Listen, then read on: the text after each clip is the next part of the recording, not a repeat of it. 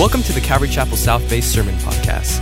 We are a large, multi ethnic, multi generational church in Los Angeles, California, and we'd love to have you visit us for a service if you're in the LA area.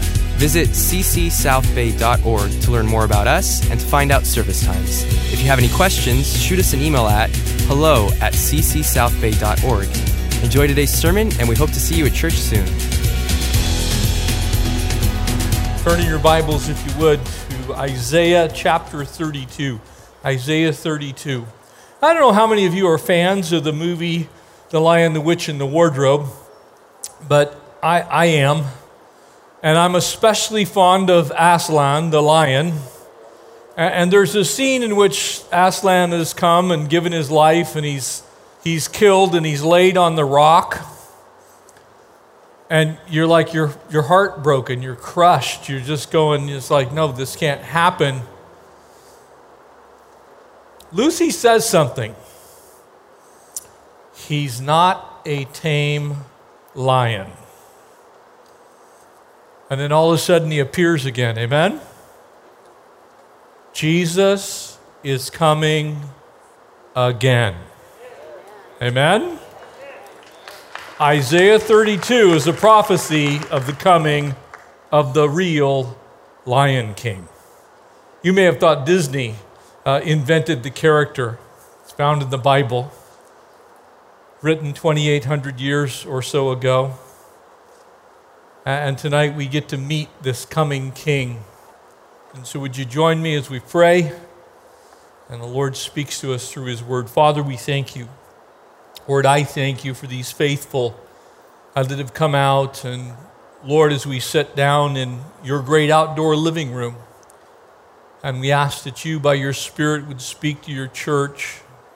Lord, we've not come to listen to me or hear from our technology. We've come for the Holy Spirit to speak to the church the truth of your word. And so, Holy Spirit, inhabit us right now, empower us right now, encourage us right now. If there's someone here who's downtrodden, Lord, they're weak, they're wondering what the future holds. Would you show them that glorious future tonight? We ask it in Jesus' name. Amen.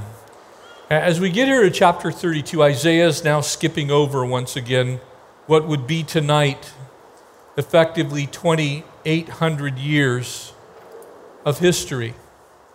When Isaiah writes this, as I shared last time, um, Isaiah likely did not know himself exactly the words that he was writing and what prophetic implications they would have, he, he would have been looking at the Assyrian invasion and recognized that the Lord had promised a deliverer, and so he describes that deliverer. The wonderful thing is, as we look at the description of this deliverer, this coming king, this coming lion, as we were instructed back in chapter 31, if you look there in verse 4, it says, For thus the Lord has spoken to me, as a lion roars a young lion over its prey. When the multitude of shepherds have summoned it against him, he will not be afraid of their voice, nor will be disturbed by their noise. And so the Lord of hosts, and so we're told who the Lion King is. The Lord of hosts will come down to fight for Mount Zion and for its hill. And so Isaiah now picks up that very specific lion, that very specific coming king, that, that one that Revelation chapter 10 describes in verse 3 and he cried with a loud voice as when a lion roars. When he has cried, the seven thunders uttered this, this king that one day is going to come back. You see, we sit here tonight and I'm sure many of you, like myself, are wondering when all of this craziness in this world is going to end. When the rule of sin will finally be over. When wars, rumors of wars, and violence and injustice will finally end. When it will no longer be a part uh, of the human condition the Bible tells us exactly when that will happen. And it's when the king comes again. And until that time, we're, we're going to see the things that we're seeing in this world. That's why I don't get overly concerned with the things that are going on in the world because I know the king is coming to take care of it one day. As crazy as it seems, you know, as we sit here and many of you are in shorts and wearing flip flops, it's a beautiful Southern California evening, uh, and we, we have this wonderful place to meet in, albeit not indoors. Maybe you're sitting here thinking that the kingdom's already come. Oh, I can assure you the kingdom has not yet fully come. There is a kingdom that's going to come that this world knows nothing of yet. We haven't seen it. We've seen little glimpses of it in our own lives. Last week, as Isaiah declared that verse, he was pointing forward to the final liberation of, of Jerusalem. Because he describes, he says, Zion and Zion's Hill. Zion and Zion's Hill is still not liberated. Zion and Zion's Hill is still under uh, control, actually, of Jordan, if you want to be specific. It, it's not even in the power of the Jewish people, it's controlled by the Muslims. Controlled by the Temple Mount Waqf, the, this, this ruling Islamic leadership. The prophet Jeremiah in chapter 25 and verse 30 said this about that time, and therefore prophesy against them all these words and say to them, The Lord will roar from on high and utter his voice from his holy habitation. Where is the holy habitation of God? It's heaven, amen? It's not here. There's a little bit of heaven in each one of us because the Holy Spirit dwells in us. There's a little bit of heaven that's distributed amongst this earth and the church. There's a little bit of that view that we can see when you go out on a starry night and there's no smog and you can look up and you can gaze and perhaps wonder about the glories of heaven. But Jeremiah got it as well. He said, He will roar a mighty roar against his fold, and he will shout as to those who tread the grapes against all the inhabitants of the earth. In other words, when the king comes, he's coming back as the lion, the true lion king. And he has a purpose. We find that purpose in the book of Joel. Joel reminds us that one day the Lord is going to make good on his promise to Abraham. Uh, a marvelous covenant that was irrevocable, unconditional. Abraham, I'm going to make you a father of nations. And from you, all the nations of the earth will be blessed. And went on to describe the land that was given as part of that possession. And that land still does not firmly belong to the Jewish people, and nor are they inhabiting that land in obedience. But one day the king is going to come and make good on that promise. Interesting things have been happening in the Middle East. Israel and the United Arab Emirates put together a treaty whereby they'll have normal political relations. Saudi Arabia, just yesterday, allowed for Israel to fly over its territory to, to reach the UAE. These are all mind boggling things. The world is a very tenuous place. The Bible says that one day it's going to finally come unglued completely. We call it the tribulation, it's described in Revelation chapters 6 to 19, culminating with what we call the second coming of the Lord. And he comes for a purpose to fight a singular battle, a battle that we call the Battle of Armageddon or Har-Megiddo, the hill of Megiddo, the valley of Jezreel. His final stages being fought just outside of Jerusalem in the valley of Jehoshaphat. And so we see the ruling of this coming king, this lion king. Verse 1 Behold a king. Who's the king? It's Jesus, amen? Because this is describing his kingdom. So it can only be one king that's being referred to. And he's being referred to, relating back to chapter 31, as a roaring lion. So he is the lion king. Amen? Now, it's interesting when you think about this because Israel was in its beginning a theocracy. Theo meaning God.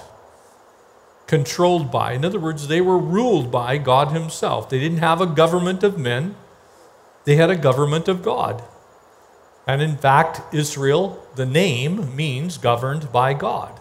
And so they were a God governed people. But they didn't like that. They preferred to have a ruler of their own making.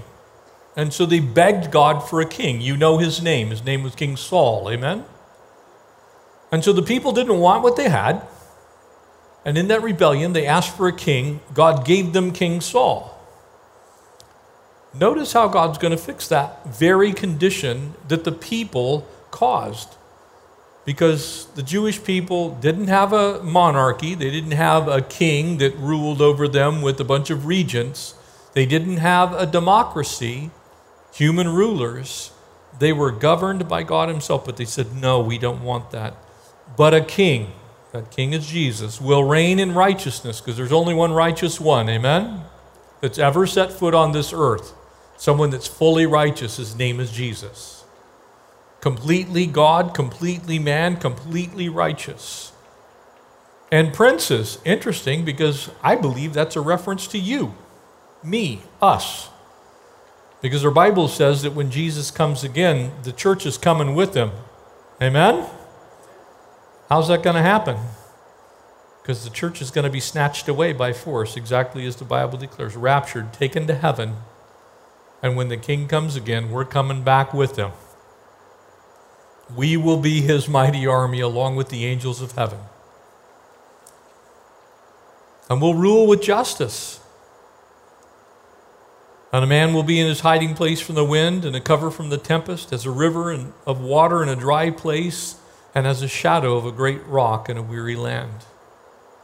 And so, this picture where, where Jesus actually will come again and rule and reign. In the days of Samuel, as I said, Eh, God gives them King Saul. But God never established the dynasty of King Saul. And there's a reason for that. Saul was from the wrong tribe. Because Jesus is the lion of the tribe of Judah. Saul's not from Judah. And so he was the wrong king.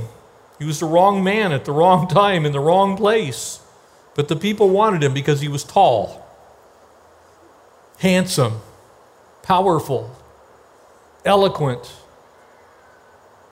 But who did God actually pick as their king? King David. The exact opposite of Saul in every single way. He was quiet. He was actually the lunch boy of the brothers. He, he was the youngster, the ruddy one of the family. So much so that as the brothers are being paraded before the Samuel and they're selecting, he's going, Well, do you have any more brothers? It's like, You don't mean David, do you? And God chooses David. You know what's interesting? Is every devout Jew 1500 years later would know exactly that the ruler that would come would be the king the son of David. Everybody knew that. Matthew's gospel records that. Actually, the Pharisees, while the Pharisees were gathered together, Jesus asked them, saying, What do you think about the Christ? Whose son is he? They actually answered the question correctly. It's the son of David. You see that announcement that was made on the day that Jesus went into Jerusalem is now very important, isn't it? Hail, the Son of David. They were actually declaring he was the Messiah. That same king they rejected, but he is nonetheless still king. God said so. God from heaven actually said, Behold, my son, in whom I am well pleased, who happened to also be a relative of the great King David. Amen? Preserved. That's why those, those genealogies are so important in Matthew and Luke's gospel. And so Isaiah records for us in chapter 31 that there is a king. By the time we get to chapter 33, we're going to see the king, and by the end of that chapter, he's going to be our king. And that's the question for every human being Who's your king?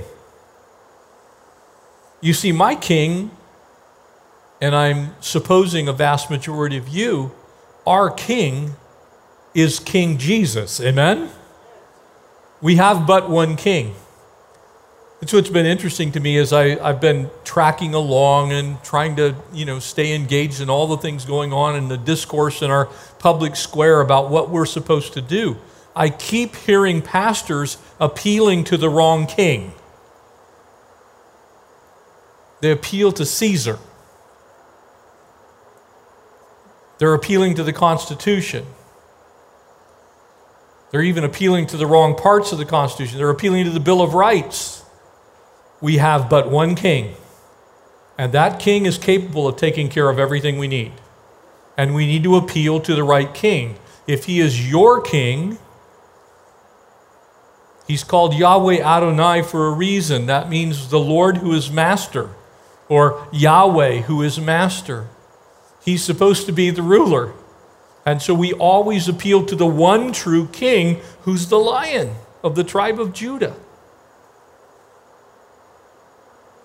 That's why Nathanael answered the question when asked Rabbi, you are the Son of God, you're the King of Israel. That's the answer. Jesus is my King.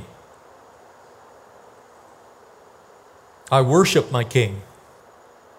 My King governs my life. My King is the sovereign in my life. It's interesting when you look at the form of government that we call a monarchy. Really, the only one that most of us are familiar with would be England. The Queen of England is a monarch, but she's also a figurehead the country is actually ruled by parliament. Why? Because the people don't want to be told what to do. And so they elect members to parliament, and parliament kind of is the intermediary. There is no mediator between God and man save the man Christ Jesus. Amen? There's no in between. Jesus is my king. The question is is he your king? because he is the king and he is the lion king. He's my rock, he's my refuge, he, he's my only help, he's my only hope. You know, if I look at this world from an earthly perspective, it's not really all that pleasant. Amen? But when I look at it from heaven's perspective, a God of unlimited resources, that came to this earth in the first place because he loves us and he's coming again. Why do you suppose he's coming again? Same reason. He loves us. And so he's not going to let this mess that is the world last forever the way it is currently constructed. He's coming back to rule and reign in righteousness. Exactly what Isaiah is saying here. It's not always going to be like this, church. You're not always going to have the fears that you have right now. One day He's going to wipe away every tear. There'll be no more death, no more dying. There'll be no injustice. Verse 3 And the eyes of those who see will not be dim, and the ears of those who hear will listen, and the heart of the rash will understand knowledge, and the tongue of the stammerers will be ready to speak plainly. Here's some of the results of the rule of this king. And as you look at these things, what David said, what Samuel recorded in 2 Samuel, was the one that rules over the nation Israel has to be just. There's our every Thursday evening helicopter wave.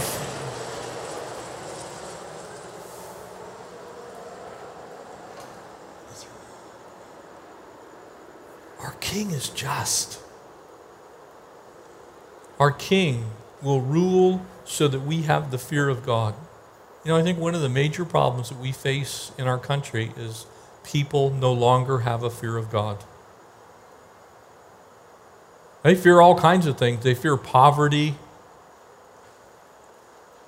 They fear politics and politicians. They fear many things. But they don't have the one kind of fear that the Bible says is the beginning of understanding and knowledge, wisdom itself. That's the fear of the Lord. We'd be a whole lot smarter and a whole lot brighter if we had more fear of the Lord. And so the results of the rule of this king are actually pretty easy to see. Isaiah ministered in a time when Israel had become completely spiritually deaf.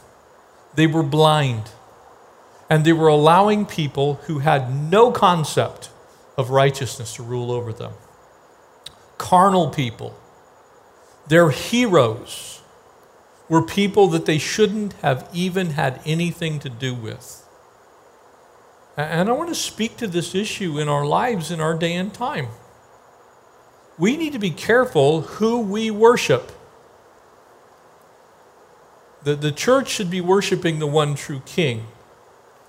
The church should not be worshiping celebrities. The church should not be worshiping athletes. As wonderful as it is to, to watch sports, if you happen to be a person who loves sports, as glorious it is to watch someone who has the gift of acting and they pull off some part that you just look at it and you're just completely sucked in because it's real, they are not worthy of your worship. As great a basketball player as LeBron James is, he is not worthy of your worship. As great a golfer as Tiger Woods is, I love the game of golf. Maybe when I get to heaven, I'll actually be really good at it. Until then, not so much. But I don't worship Tiger Woods. You got to be careful who you worship. You have to assign that to only one who's worthy of it. And during Isaiah's time, the people were blind. They worshiped the wrong people. They were deaf. They listened to the wrong people. I'm shocked sometimes at where the church gets its information. We wander around with our heads stuffed full of things from people who have nothing but their own interest in mind. And I'm not trying to report that every actor or every actress or every sports figure or every politician is inherently evil. That is certainly not true. But I am telling you that as far as we're concerned as the church, we should be looking for righteous rulers and righteous rulers only. That's why your vote matters, church. And if you're not voting Christ first, if you're not putting your faith into every single ballot that you cast, if you are not listening to the Lord for the selections of those people that you are going to entrust with your daily lives, then you are missing it. We need to start with righteousness. That's who's supposed to rule God's people. And nothing else. That's not political persuasion. That's not your particular bent on how you believe life ought to go. That is righteousness and righteousness alone. That is how you cast your vote. That is who is supposed to rule over you righteousness. Amen? Don't forget that. Because the voices are doing this, and God's going, That's not me. Notice verse 5. And I'm going to give you five different versions, all English translations with a little bit different take based on the word that's found here in the New King James. They're the miser. It says, The foolish person will no longer be called generous, nor the miser said to be bountiful. For in that day, ungodly fools will not be heroes, The New Living says, Scoundrels will not be respected. The King James says, The vile person shall no longer be called liberal, nor the churl said to be bountiful. The New American Standard says it this way The fool shall no longer be called noble, and the churl bountiful. And I love the Living Bible in this particular verse. It says, Wealthy cheaters will not be spoken of as generous, outstanding men. Everyone will recognize an evil man when he sees him, and hypocrites will fool no one at all. Anybody looking forward to that day? One of the problems that we have in our country is we have allowed fools to rule over us. We have cast votes for people and put them in office. We, we've hired our own Sauls, so to speak. This word is translated hypocrites, churl, scoundrels, miser. The exact same word is translated celebrity. That's interesting to me. Someone that the world looks up to for all the wrong reasons someone who's fake, someone who's well off, someone who purports to have a voice. We need to stop listening to these people and start listening to the Lord. Amen? Because they have a loud voice. They're the ones that have the microphone, so to speak, in your life very often. They're the ones that are constantly on talk radio. They're the ones that are on television. They're the ones that are in newsprint. They're the ones that are on the internet. They're the ones that have millions of followers. I'm shocked at how many people can quote Taylor Swift but can't quote their Bible. And they name the name of Jesus. They know everything that happens on TikTok, but they haven't got a clue what happens in heaven. It's time the church woke up to this reality. In Isaiah's day, the people worshiped the rich and famous. And it came back to bite them big time. We need to be careful, church. We have an awful lot of people running around purporting to be experts on Christian faith who I'm not actually sure, and I'm not judging their heart because I don't know for sure, but I think if you're getting your theology from Justin Bieber, you probably ought to go someplace else.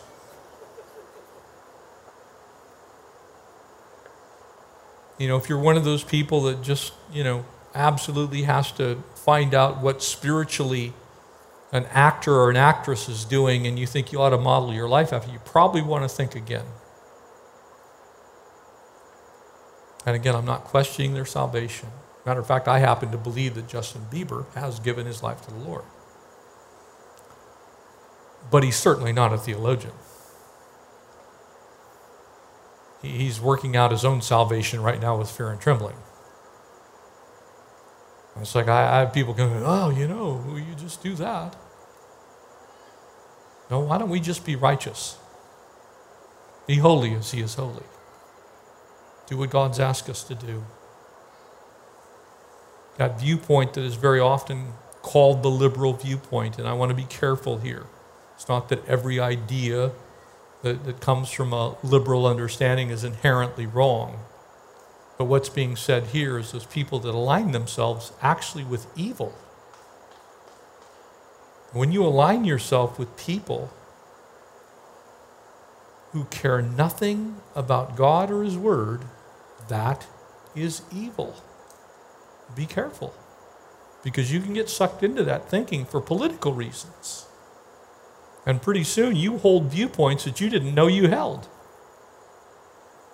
That's what was happening in Isaiah's day. Verse 6 For the foolish person will speak foolishness. Isn't it weird in our society we can't tell who's foolish and who isn't? Why? Because we've let fools infiltrate our public discourse. People who don't speak the truth, there's not a stitch of righteousness in them, but they're really smart. They're so smart that they're dumb. Because their trust is in themselves. It's not in the Lord.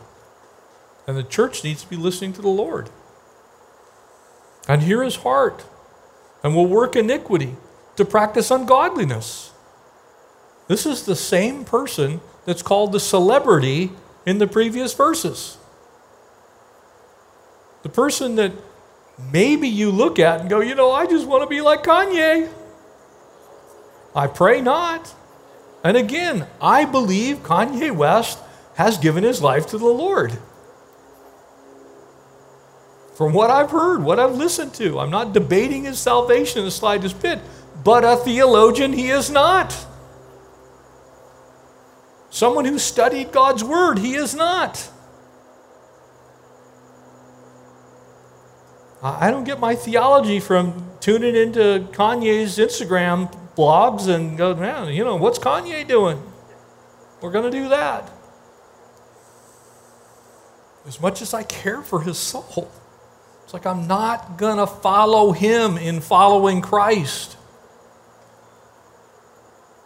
You still look at an awful lot of his life and it's like, mm, I don't think that's righteousness.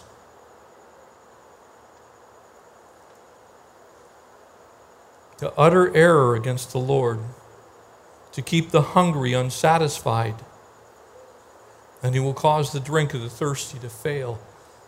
You, see, when you get into this anti God mindset, when, when you begin to talk, you can adopt Christian phrases to where people think you're speaking Christianese, when in fact you're not speaking anything Christian at all. Did you know that Mormons actually use the phrase born again? But it can apply this way that's someone who will be prayed out of the third level of heaven, which is the equivalent to hell, by living Mormons because they were not a Mormon when they died. You see, so if you walk up to somebody and they happen to be a Mormon and go, Are you born again? They'll go, Yep, I'm born again. What does that mean? Well, they were sealed in a temple ceremony. You see, you got to be careful. Is it attached to the righteousness of the one true king or is it not? Is it truth or is it not? You got to be careful, church.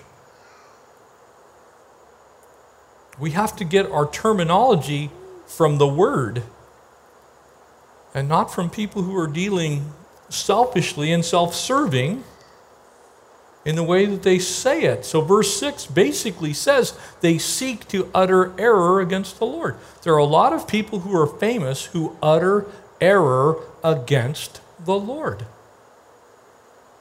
Be careful who you follow, be careful who you listen to, be careful with whom you get your theology, your understanding of who God is. There are people who are fabulously wealthy, prominent ministries that also don't preach Christ and Him crucified as the only way to get to heaven. And I'll leave their names out, but you can find them on TBN. You can watch their programs. You, you can see these massive crowds. But they're teaching false doctrine. Not everyone goes to heaven. It's a nice sentiment. I wish it were true personally, but it's not. It is only those that believe on the name of the Lord Jesus Christ that are saved. Period. Dot, dot, dot, dot, dot. Amen? It's not because you lived your best life now. It's because he gave his life so that you could have heaven later. This is not heaven. And this is not his kingdom as it will be. This is earth and it's a battleground. In that day when the Lion King finally comes to rule, these people are going to be known for exactly who they are. Notice the concerns that the king has. the concerns of the coming king as he does rule. Verse 7. Also, the schemes of the schemer are evil. He devises wicked plans. Now, I want you, look at how this applies today. To destroy the poor with lying words. That is what evil people do. The Lion King's coming to take care of that. He's coming to deal with, notice what it says next. Even when the needy speaks justice, the Lion King's coming to take care of the injustice that's in our world. God hates injustice, He literally hates it. The book of Leviticus declares that. It's part of the way of life for the Jewish people. But a generous man devises generous things, and by generosity he shall stand. God is generous. Generosity actually flows from the heart of God. Inequity comes from the devil. Injustice comes from the devil. Brutality comes from the devil. Violence comes from the devil. Those things are all from the pit of hell. And so when you're practicing violence or you're practicing injustice, when you're practicing racism, when you are practicing depriving the poor of their basic daily necessities, you are practicing evil. That's why the church is supposed to invade every part of our governance. Because we need righteousness there, and it's God's people that understand what that actually is. Injustice will only be solved by the rule of the king, it won't be solved by political maneuvering.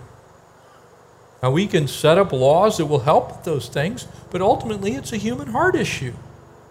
And the human heart is deceitful and it's desperately wicked, and who can know it? That's still true. And so, unless we change the heart of man, we'll never change the actions of man. That's why this king that's coming is going to bring something that we already understand as believers. Instead of having unjust, lying thieves as leaders, that's what Israel had. Sounds kind of familiar at times, doesn't it? It's mind boggling the self serving that goes on in government, the self dealing that goes on in government, the absolute inequity, the inability to look at the world through a singular lens. There is the haves and the have nots. God doesn't see the world that way. God sees us as his own precious, beloved children and He's good and He's generous. All I can tell you is when the king comes, those politicians that have been double dealing, stealing your kids' inheritance, those that have been fostering racial injustice, you better get squared away with Jesus because the king's coming. He's going to set it straight. You're not going to put up with it forever. So, my suggestion to the world is right now, we might want to try and fix that problem now, eh, unless the king has to come back and do it himself, because he will. He will, and is going to. Verse 9 Rise up. This is going to get a little PG 13 here, and I will keep it at least that or less. Rise up, you women who are at ease. Hear my voice, you complacent daughters. Give ear to my speech. In a year and some days, you'll be troubled, you complacent women. So, this is speaking of what would actually happen. In a year and a few days, Jerusalem would fall. But it's speaking ahead into time. You will be troubled, you complacent women for the vintage will fail. It's saying your beauty's going to fade. It's a euphemism. You're going to need some work done. That's how we'd see that in the news today. The gathering will not come. You'll no longer be attractive to those guys at the club, the men in town. Tremble, you women who are at ease. Be troubled, you complacent ones. Strip yourselves bare. Gird with sackcloth your waists. People shall mourn upon their breasts for the pleasant fields and for the fruitful vine, for the days when all of that pleasure of their sexuality was the thing. Along with wealth often comes promiscuity. Uh, along with wealth comes ease, and with ease comes a lack of attention to spiritual things. On the land of my people will come up thorns and briars, and yes, on happy homes and in the joyous city, because the palaces will be forsaken, the bustling city deserted, the forts and the towers will become lairs forever, the joy of a wild donkey and a pasture for flocks. Isaiah turns his attention to the women of Jerusalem. Now, understand that in this culture and at that time, sexual sin was considered a tremendous transgression against God. Far more so than it is in our culture today. Adultery was a crime that was punishable by the death of both the man and the woman. So let's make sure you understand the context as Isaiah writes these things. And if he chose to write those things in a time when things were, shall we say, a whole bunch less sexualized, then how do you think they would apply today? Isaiah is basically saying, look,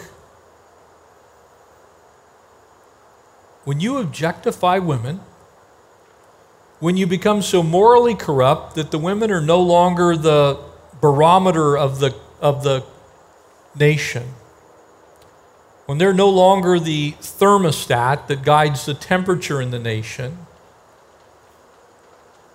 because men are inherently more carnal than women. And I want to be careful.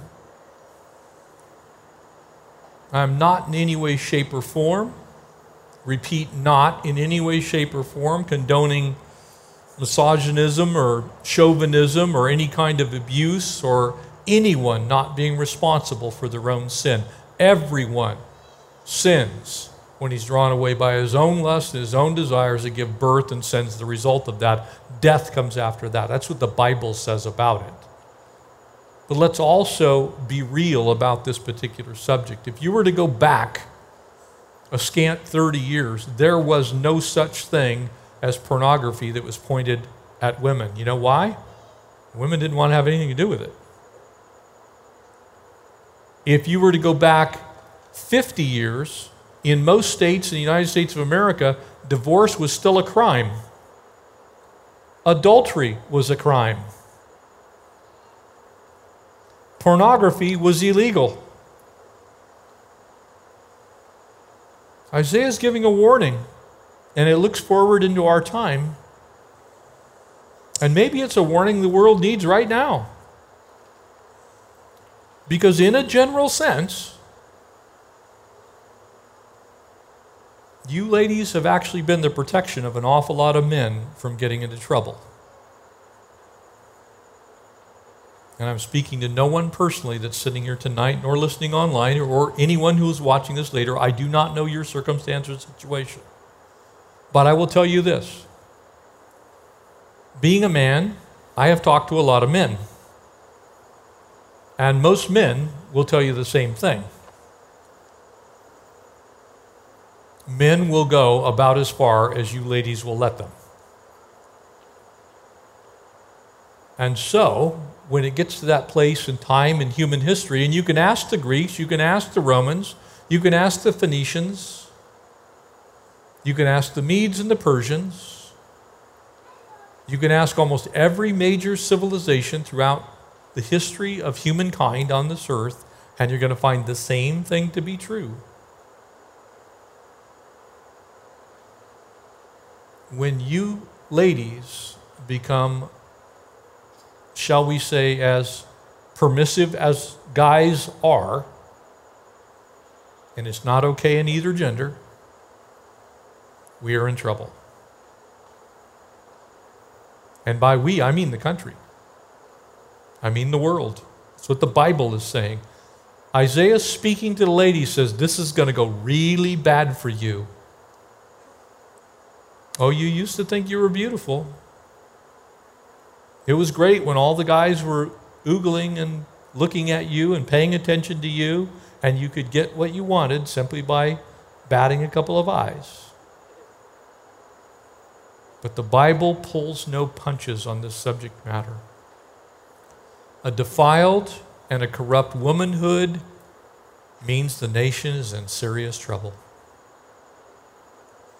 Doesn't excuse the defiled nature of man. It doesn't excuse man or woman's role in any of this. It just simply means that you do not have to go back very far. And you can see exactly how far this country has come.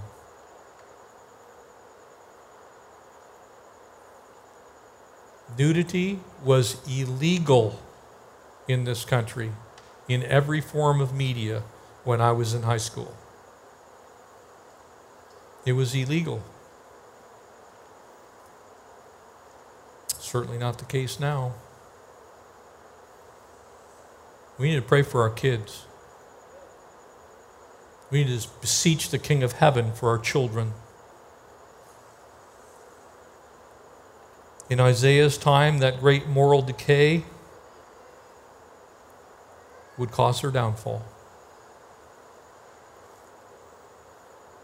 I believe there's time to right the ship personally. I believe that repentance is what God wants. No fathers around because there's no relationship. Those children became orphans. Sound familiar? That's what happened during Isaiah's time. Children were orphans because they weren't part of any family. I wonder how many of our social problems are actually caused by this the destruction of the nuclear family. Oh, we'll just live together. I know I'm getting a little preachy here, but I think we need to hear it. I think we need to hear it. It is not okay for you to not be married. It's not okay with God. It's not okay for you to think that just because you can make children means that you can raise children. God designed the human family to have a mother and a father and then have children. Not children and then figure out if you want to be a family. I believe it is a grave problem in many of our communities. It's a grave problem. Why? Because young men don't know how to be young men when they don't have a father in the home. Young women don't know how to be young women unless they've got a mother in the home. It's pretty simple. It's not hard to figure out. God knew that and enshrines it in His Word. This is my plan for human sexuality.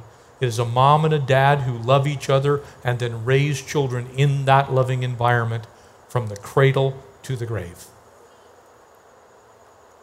Make no mistake, that is what the Bible says. That's not for us to change.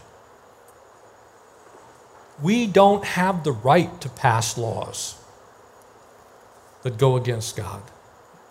We do it, but it isn't going to change the truth. The truth is still the truth. And I think the church needs to understand that the lion is coming. And if we don't stand, we're going to bear some responsibility for that moral decay. That's why you need to vote for politicians that hold biblical views on everything, especially morality. I've been asked many times to endorse certain political candidates. You know what my number one reason for not doing that is? Their morality.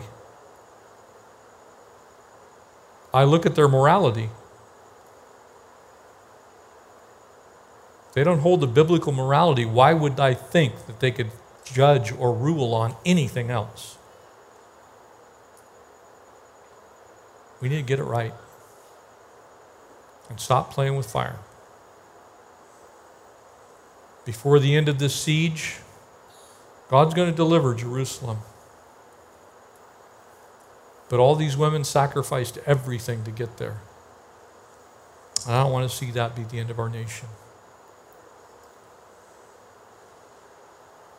Conditions. Notice verse 15, and we'll wrap it up with this. Until the Spirit is poured out from upon us from on high. How is the Spirit poured out on anyone? It's by receiving Christ as your Savior. That's the first step. Amen? Without Jesus as Lord and Savior, there is no spirit in you. You can't have one without the other. You're either a saint or you're an ain't. You're in, you're out. You're a sheep, you're a goat. You are a child of God or you're a child of the devil. That's what the Bible says. I know there are people watching, I can't believe you said that. No, the Bible says that. Jesus himself said that. You are either for me or you are against me. Amen? The only way the Holy Spirit comes in you is by Christ saving you. That's when the Holy Spirit comes in. So this is speaking of salvation. And the wilderness becomes a fruitful field. You see, my field used to be a wilderness until I met Jesus. Amen? Then my field got fruitful. That's how you can bear fruit. Amen? That's how you get attached to the vine. Amen? You see the principle here? And then the fruitful field was counted as a forest. Isn't that what Jesus said? It is my Father's desire that you bear fruit, and ultimately much fruit, more fruit, and then abundant fruit. Amen? That's a fruity field becoming a forest. This is speaking of the Jewish people coming to faith in Messiah. And then justice will dwell in the wilderness. The only way that you get justice is if a just king rules, a righteous king rules. And righteousness will remain in that fruitful field. You can see how this is all attached to knowing the one true king, the lion king. The work of righteousness will be peace. That's what Isaiah said back in chapter 9. Amen. The government will be upon his shoulder, and he will be the prince of peace. Amen. His kingdom's a kingdom of Peace, amen? You can't have these things without having Jesus. Or you can feign it, you can fake it. You can try and tell people you have it, but real peace comes from the Prince of Peace. The only place it comes from. And the effect of righteousness, the quietness, and the assurance look for how long it happens. Forever. What kind of life does a believer have? It's eternal life, amen? How long is eternal life? Forever. It's forever and ever and ever and ever. Doesn't have an end. This is talking about the result of you being saved. That's the condition. You're either going to be part of the Lion King's kingdom or you're going to be the fodder for the battle. My people will dwell in peaceful habitation, in secure dwellings, in quiet resting places and through hail, though hail comes down on the forest, the city brought low by humiliation. Blessed are you who sow beside the waters, who send out freely at, at the feet of the, the donkey and the ox. This is speaking of a future time because none of these things happened to Israel in 701 BC. Israel is still not a Christian nation. There are Jewish believers, to be sure. I have a dear friend who is one. But the truth of the matter is, the king's still going to come and finish up this work. That's the reason Joel said that the end would come to deal with the, the injustice that's been poured out upon Israel. You want to talk about injustice? We can't talk about injustice without talking about the injustice that's happened to the Jewish people. It's not even possible. You can't have that conversation without talking about that. So there's been injustice in the world for a very long time. The one true king is going to fix that. He can fix it everywhere for everyone. and He wants to. And in us, He does it one person at a time. Isn't it amazing? When, when you talk to people who also love the Lord and you're having a conversation about Him, have you ever noticed how everything gets equaled out? And all of a sudden you're in the same family? Just like you have different family members with different abilities, so we have different members in the body of Christ with different abilities, different needs, different gifts. Paul actually said that not everyone has the same gifts, but we need each other. Amen? And so this is speaking of the coming king's rule. Because of the outpouring of the Spirit, because of salvation. The, the future result, Joel says they're in verse 6 of chapter 1 For the nation has come up against my land, strong without number, and his teeth are the teeth of the lion, and his fangs of a fierce lion. And finally, Joel says in chapter 2 uh, of his three chapter prophecy in verse 28 it shall come to pass afterwards that I will pour out my spirit on all flesh. Your sons, your daughters will prophesy, your old men shall dream dreams, your young men see visions. He will pour out his spirit in the very last days. Isaiah saw those days too. Isaiah knew they were coming. Zechariah knew they were coming in chapter 15 and in chapter 12. Ezekiel knew they were coming in chapter 36. Ezekiel says it this way He says, I will give you a new heart and put a new spirit in you. What happens to you when you come to faith in Christ? You get a new heart, amen? You also get a new mind. You get a spirit within you. Ezekiel would go on to say, And you'll walk in my statutes, you'll keep my judgments. When the Lion King comes, these things are all going to happen. I can't wait. I can't wait. Now, here's the good news the really good news. You can have that peace today. The whole world may come unglued, but you can have that peace today. Every believer can have that peace today, right now. We can walk in the Spirit not fulfill the desires of our flesh. We can have the Spirit poured out on us individually right now from on high. We can even gather together and experience the pouring out of that Spirit corporately together. But one day the whole world is going to get a dose, but it's going to come at an incredible cost.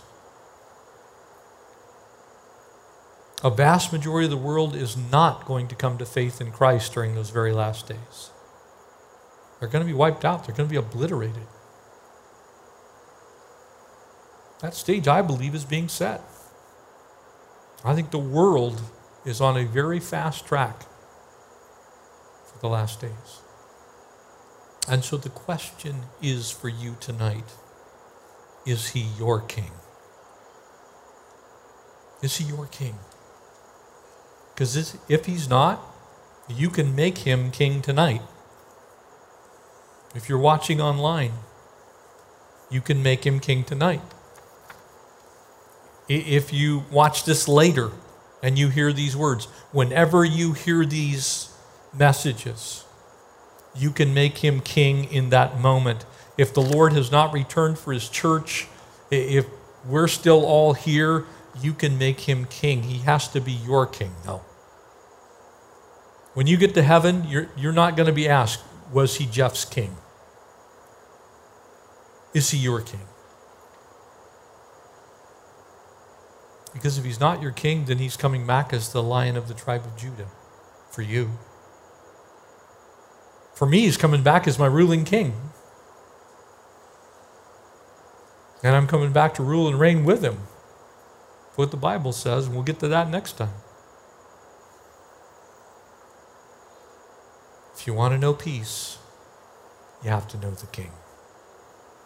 Amen? Would you stand and we're going to pray together?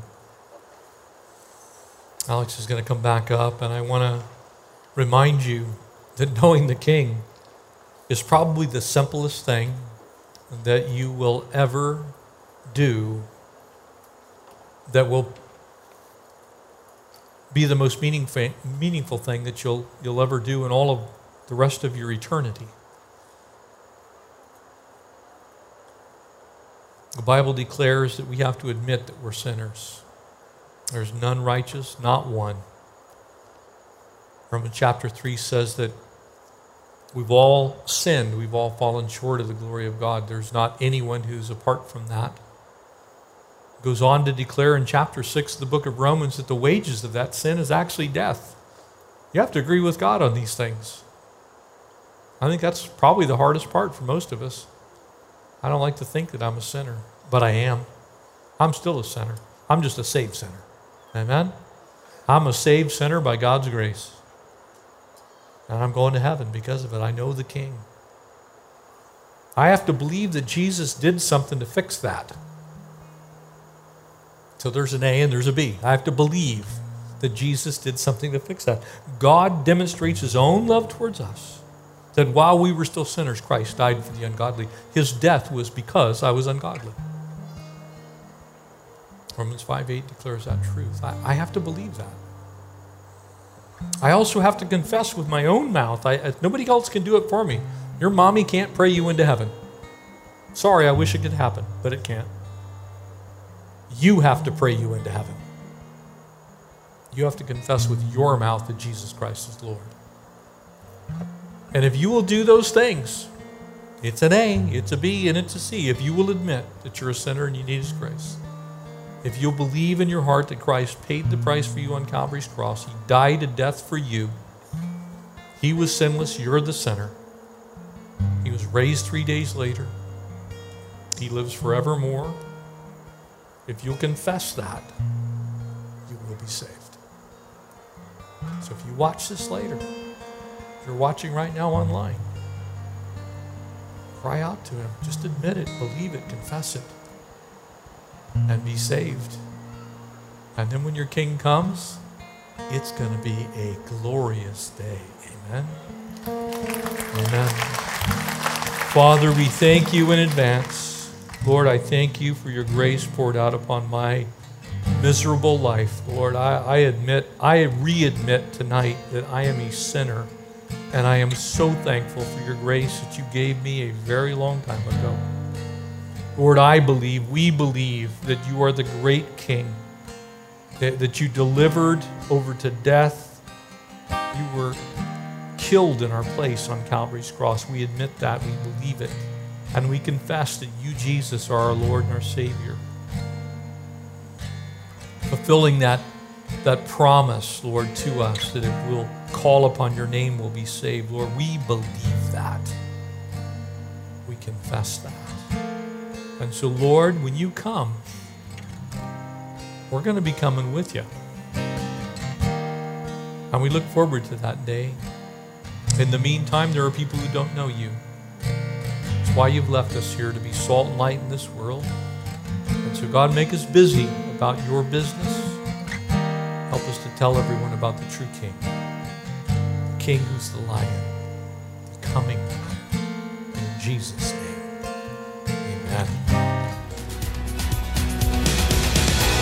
Thanks for listening, and we hope you were encouraged by today's message.